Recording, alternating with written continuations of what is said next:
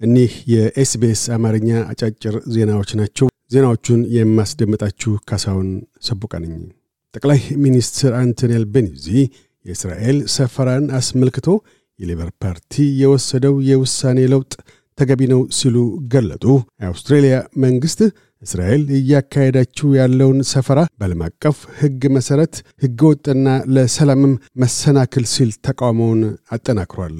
ይህም ማለት መንግሥት ዌስት ባንክና ጋዛን የሚጠራው በቁጥጥር ስር የዋሉ የፍልስጤም ግዛቶች በማለት ነው። ጠቅላይ ሚኒስትሩ ይህ ውሳኔ ከአብዛኞቹ አገራት አቋም ጋር ተመሳሳይ ነው ያሉ ሲሆን አያይዘውም የእኔ መንግሥት እስራኤል ደህንነቷ በተጠበቁ ድንበሮች ውስጥ እንድትኖር ብርቱ ደጋፊ ነው።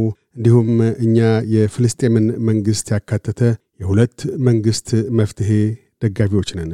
ይህም እስራኤላውያንና ፍልስጤማውያን ከጥቅሞቻቸው አኳያ ከእልባት ላይ እንዲደርሱ ያግዛል በሚል ነው ብለዋል።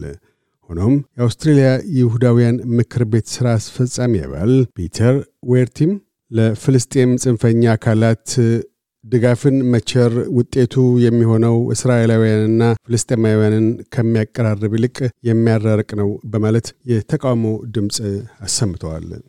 የአስቸኳይ ጊዜ አዋጅ ጠቅላይ መምሪያ በአማራ ክልል የሰዓት እላፊ ገደብ መደንገጉንና የአየር ትራንስፖርት አገልግሎትም በዛሬው ዕለት እንደሚጀምር ትናንት ባወጣው መግለጫ አስታውቋል።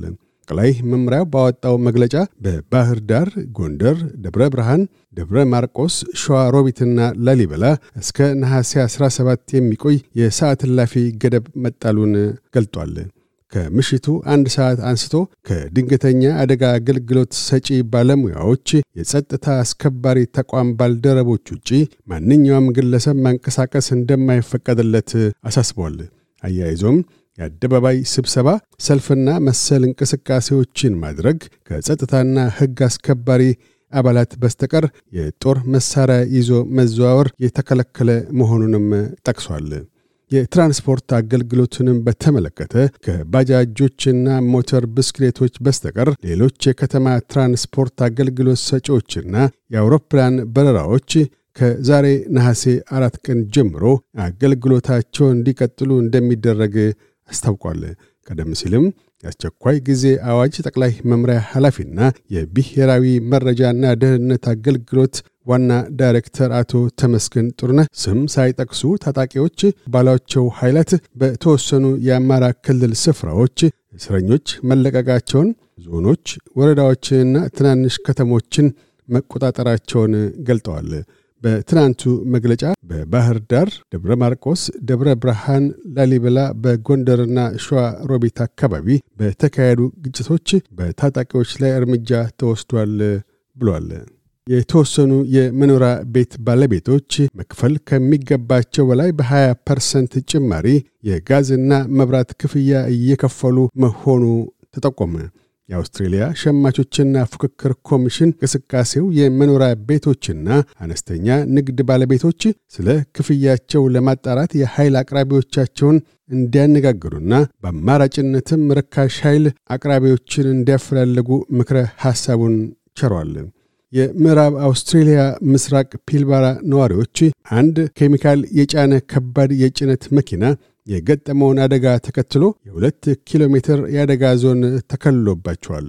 በታካይነትም ከቤታቸው እንዲቆዩ ማሳሰቢያ ተሰጥቷል።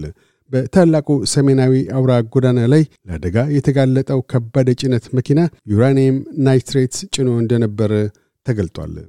የተባበሩት መንግስታት ድርጅት የረዴት ባለሥልጣን ኢደም ወሶርኑ ሱዳን ውስጥ እየተካሄደ ባለው ወታደራዊ ግጭት ሳቢያ ከአራት ሚሊዮን በላይ ሰላማዊ ሰዎች ድንበር አቋርጠው እንደወጡ 3.2 ሚሊዮን ለአገር ውስጥ ተፈናቃይነት እንደተዳረጉ ገለጡ።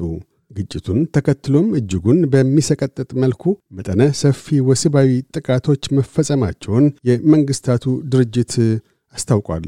የኢኳዶር እጩ ፕሬዚደንት ፌርናንዶ ቪሃቢ ሴንሲዮ የምርጫ ዘመቻ ቅስቀሳ እያደረጉ ሳለ ግድያ ተፈጽሞባቸዋል።